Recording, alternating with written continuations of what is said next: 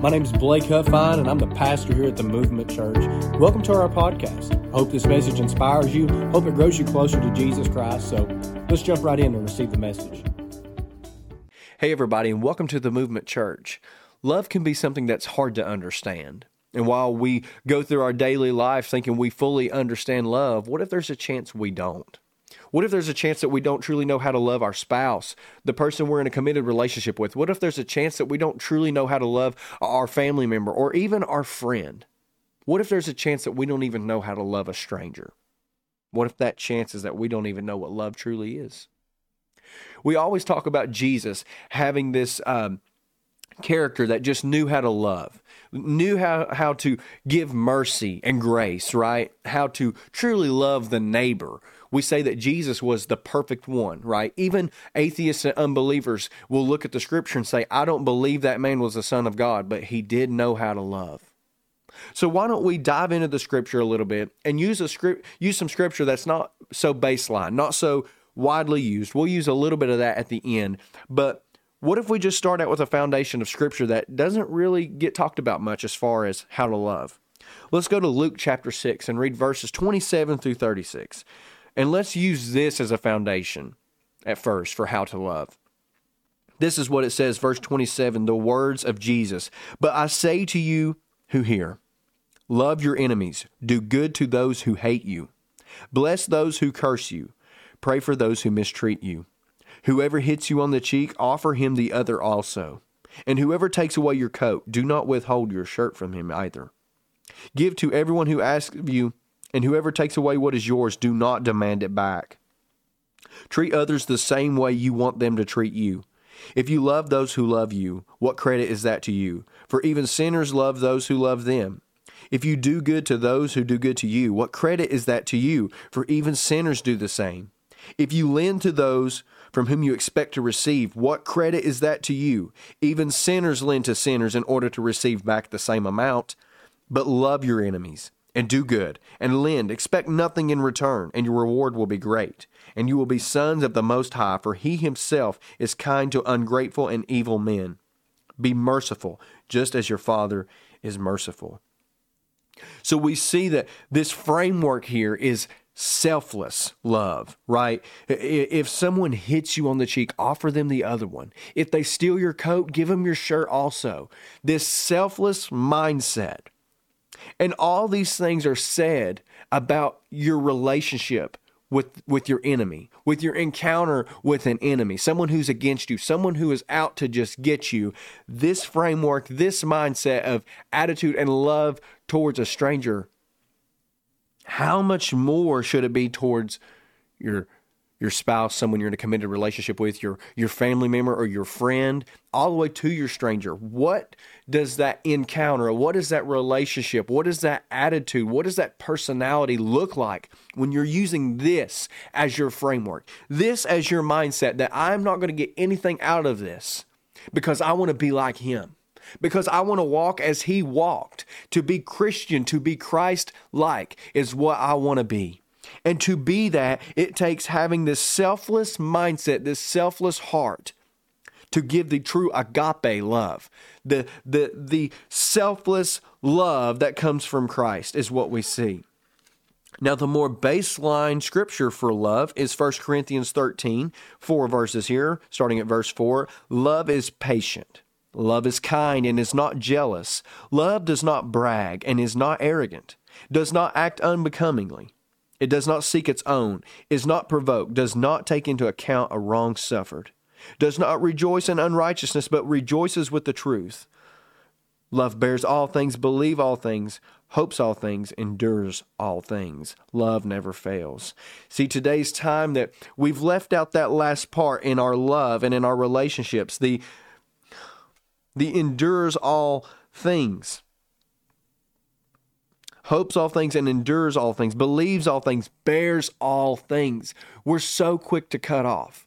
We're so quick to let people go and leave them behind, but yet we forget about this verse that the, the words of the Holy Spirit through Paul says that that love endures all things.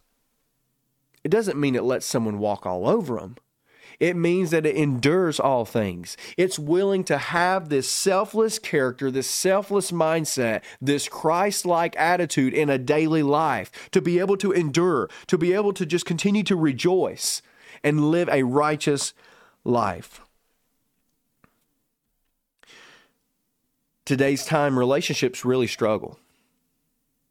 People have a hard time continuing on in a relationship, in a, in a marriage or in a friendship. People have a really hard time, you know, continuously loving like Christ has loved them.